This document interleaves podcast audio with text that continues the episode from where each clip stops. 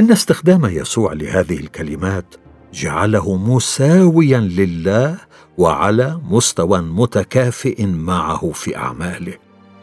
لم يكن اليهود يشيرون إلى الله بقولهم أبي وحتى إذا فعلوا ذلك فإنهم يربطون أبي بالذي في السماء غير أن يسوع لم يفعل ذلك. لقد قال شيئا عن نفسه لم يكن بإمكان اليهود أن يسيئوا فهمه عندما أشار إلى الله بقوله أبي.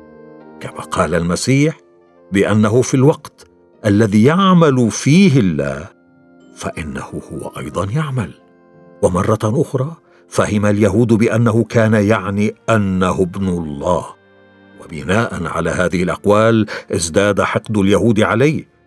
كان هدفهم الأساسي هو السعي لاضطهاده لكنهم بدأوا الآن يفكرون في قتله. لم يقل يسوع إنه معادل لله فحسب كأبيه ولكنه أكد أيضا أنه واحد مع الآب.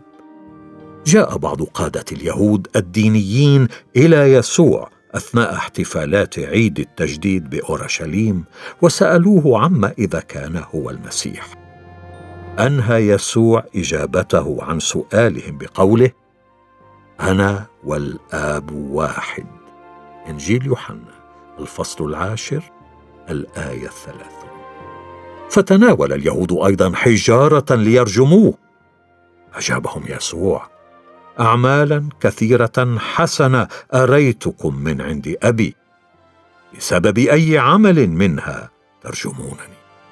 أجابه اليهود قائلين لن نرجمك لأجل عمل حسن. بل لأجل تجديف. فإنك وأنت إنسان تجعل نفسك إلها. إنجيل يوحنا الفصل العاشر. من الآية الواحدة والثلاثين حتى الثالثة قد يتساءل البعض عن سبب رد فعل اليهود القوي لقول يسوع بأنه والاب واحد. إن دراسة هذا القول كما ورد في النص اليوناني مثير للاهتمام. يقول اي تي روبرتسون عالم اللغة اليونانية بأن كلمة واحد كما استخدمها يسوع هنا محايدة أي أنها لا تشير إلى المذكر وهي لهذا لا تشير إلى وحدة في نفس الشخص أو الهدف وإنما وحدة في الجوهر أو الطبيعة. ثم يضيف روبرتسون يشكل هذا التصريح الصعب والمفهوم في نفس الوقت قمة إعلانات المسيح عن علاقته بالآب كابن له. ولقد أثارت في الفريسيين غضبا لا يسيطر عليه. لقد كان واضحا في أذهان كل من سمع تصريح يسوع بأنه وبدون أي شك أعلن أنه الله وهكذا فإن ليون موريس عميد كلية رولي للاهوت في ملبورن يقول لم يكن بإمكان اليهود إلا أن يعتبروا تصريحات يسوع تجديفا ولهذا فقد أرادوا أن يوقعوا الحكم عليه بأيديهم. نصت الشريعة على أن عقاب المجدف هو الرجم لكن هؤلاء الناس كانوا نافذي الصبر. بحيث لم يريدوا أن يتبعوا الإجراءات الصحيحة التي يتطلبها الناموس في مثل هذه الحالة. لم يعدوا وثيقة اتهام رسميه في حقه لكي تتمكن السلطات من اتخاذ الإجراءات المناسبة. بسبب غضبهم كانوا مستعدين أن يكونوا الحكام والمنفذين للحكم في آن واحد. تعرض يسوع للتهديد بالرجم بسبب التجديف من المؤكد أن اليهود فهموا تعليمه ولكن قد نسأل هل توقفوا للنظر فيما إذا كانت أقواله صحيحة أم لا؟ تحدث يسوع دائما عن نفسه على أنه واحد في الجوهر والطبيعة مع الله وأكد بكل جرأة لو عرفتموني لعرفتم أبي أيضا. إنجيل يوحنا الفصل الثامن الآية التاسعة عشرة. وقال الذي يراني يرى الذي أرسلني. إنجيل يوحنا الفصل الثاني عشر الآية الخامسة والأربعون. وقال الذي يبغضني يبغض أبي أيضا. إنجيل يوحنا الفصل الخامس عشر الآية الثالثة والعشرون. وقال لكي يكرم الجميع الابن كما يكرمون الآب. من لا يكرم الابن لا يكرم الآب الذي أرسله. إنجيل يوحنا الفصل الخامس الآية الثالثة والعشرون. تشير هذه الآيات وغيرها إلى أن يسوع نظر إلى نفسه على أنه أكثر من مجرد إنسان بل إنه كان ينظر إلى نفسه على أنه مساو لله.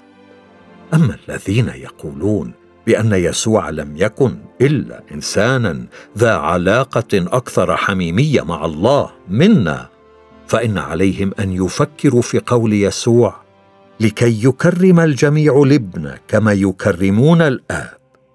من لا يكرم الابن لا يكرم الآب الذي أرسله.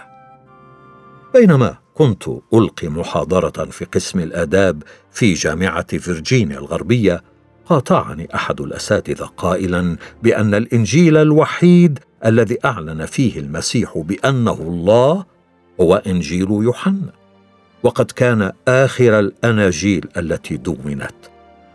وثم أكد بأن إنجيل مرقس وهو أول إنجيل كتب لم يذكر ولو مرة واحدة أن يسوع قال إنه الله. وكان من الواضح أن هذا الأستاذ لم يقرأ إنجيل مرقس أو أنه لم ينتبه لما قرأ. وللإجابة على تعليقه فتحت إنجيل مرقس حيث صرح المسيح أنه قادر على مغفرة الخطايا. فلما رأى يسوع إيمانهم قال للمفلوج يا بني مغفورة لك خطاياك. إنجيل مرقس الفصل الخامس الآية الثانية.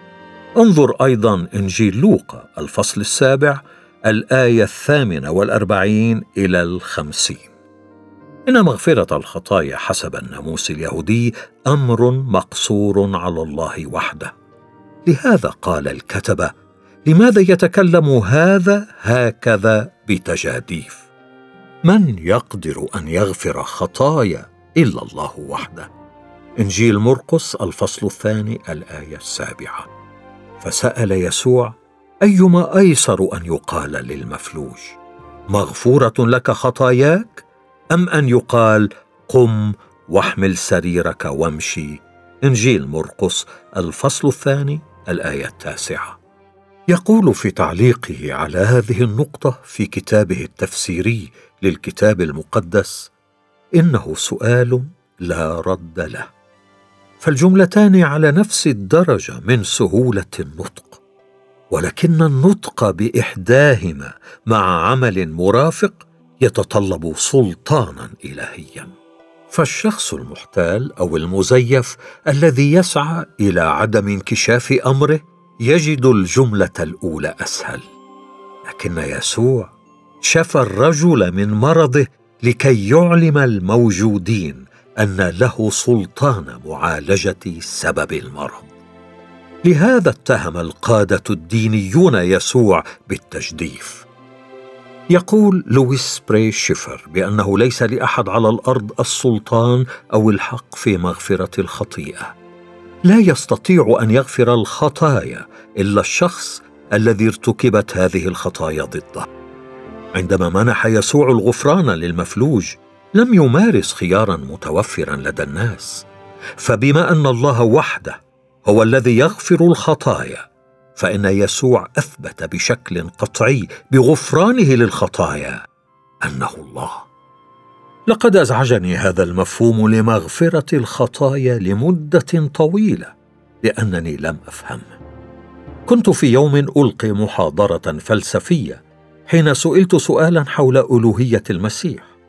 فاستشهدت بالآيات السابقة من إنجيل مرقس ولقد تحدى أحدهم استنتاجي بأن مغفرة المسيح للخطايا تثبت ألوهيته. قال إنه بإمكانه أن يغفر لشخص ما دون أن يثبت ذلك أنه الله. عندما فكرت بما قاله ذلك التلميذ عرفت السبب الذي أثار في القادة الدينيين ردود فعل قوية ضد المسيح. أجل. بإمكان المرء أن يقول أسامحك لكن لا يحق لأحد أن يسامح إلا الشخص الذي ارتكبت الإساءة أو الخطيئة ضده. لقد أخطأ المفلوج ضد الله الآب وضد يسوع الذي قال بسلطانه الخاص مغفورة لك خطاياك. أجل إننا نستطيع أن نغفر الإساءات الموجهة إلينا. لكننا لا نستطيع بأي حال من الأحوال أن نغفر الخطايا الموجهة إلى الله فله وحده أن يغفرها وهذا ما فعله يسوع. فلا عجب إذن أن يبدي اليهود رد فعل قوي عندما يصرح نجار من الناصره بمثل هذا التصريح الجريء. إن قدرة يسوع على مغفرة الخطايا مثال مذهل لممارسته خيارا يخص الله وحده. لدينا أيضا حادثة محاكمة يسوع في إنجيل مرقس الفصل الرابع عشر من الآية ستين حتى الرابعه والستين. تشير وقائع المحاكمة بكل وضوح إلى مزاعم يسوع بالألوهية. فقام رئيس الكهنة في الوسط وسأل يسوع قائلا أما تجيب بشيء؟ ماذا يشهد به هؤلاء عليك؟ أما هو فكان ساكتا ولم يجب بشيء. فسأله رئيس الكهنة أيضا وقال له أأنت المسيح ابن المبارك؟ فقال يسوع أنا هو. وسوف تبصرون ابن الإنسان جالسا عن يمين القوة وآتيا في سحاب السماء. فمزق رئيس الكهنة ثيابه وقال ما حاجتنا بعد إلى شهود فقد سمعتم التجاديف. ما رأيكم؟ فالجميع حكموا عليه أنه مستوجب الموت. رفض يسوع في البداية أن يجيب فوضعه رئيس الكهنة تحت القسم. ولهذا اضطر يسوع أن يجيب وأنا سعيد أنه فعل ذلك. فعندما سئل أأنت المسيح ابن المبارك؟ أجاب أنا هو. إن تحليلا لما قاله يسوع يظهر أنه قال بأنه اولا ابن المبارك الله وثانيا والشخص الذي يجلس عن يمين القوة وثالثا وابن الإنسان الذي سيأتي على سحاب السماء.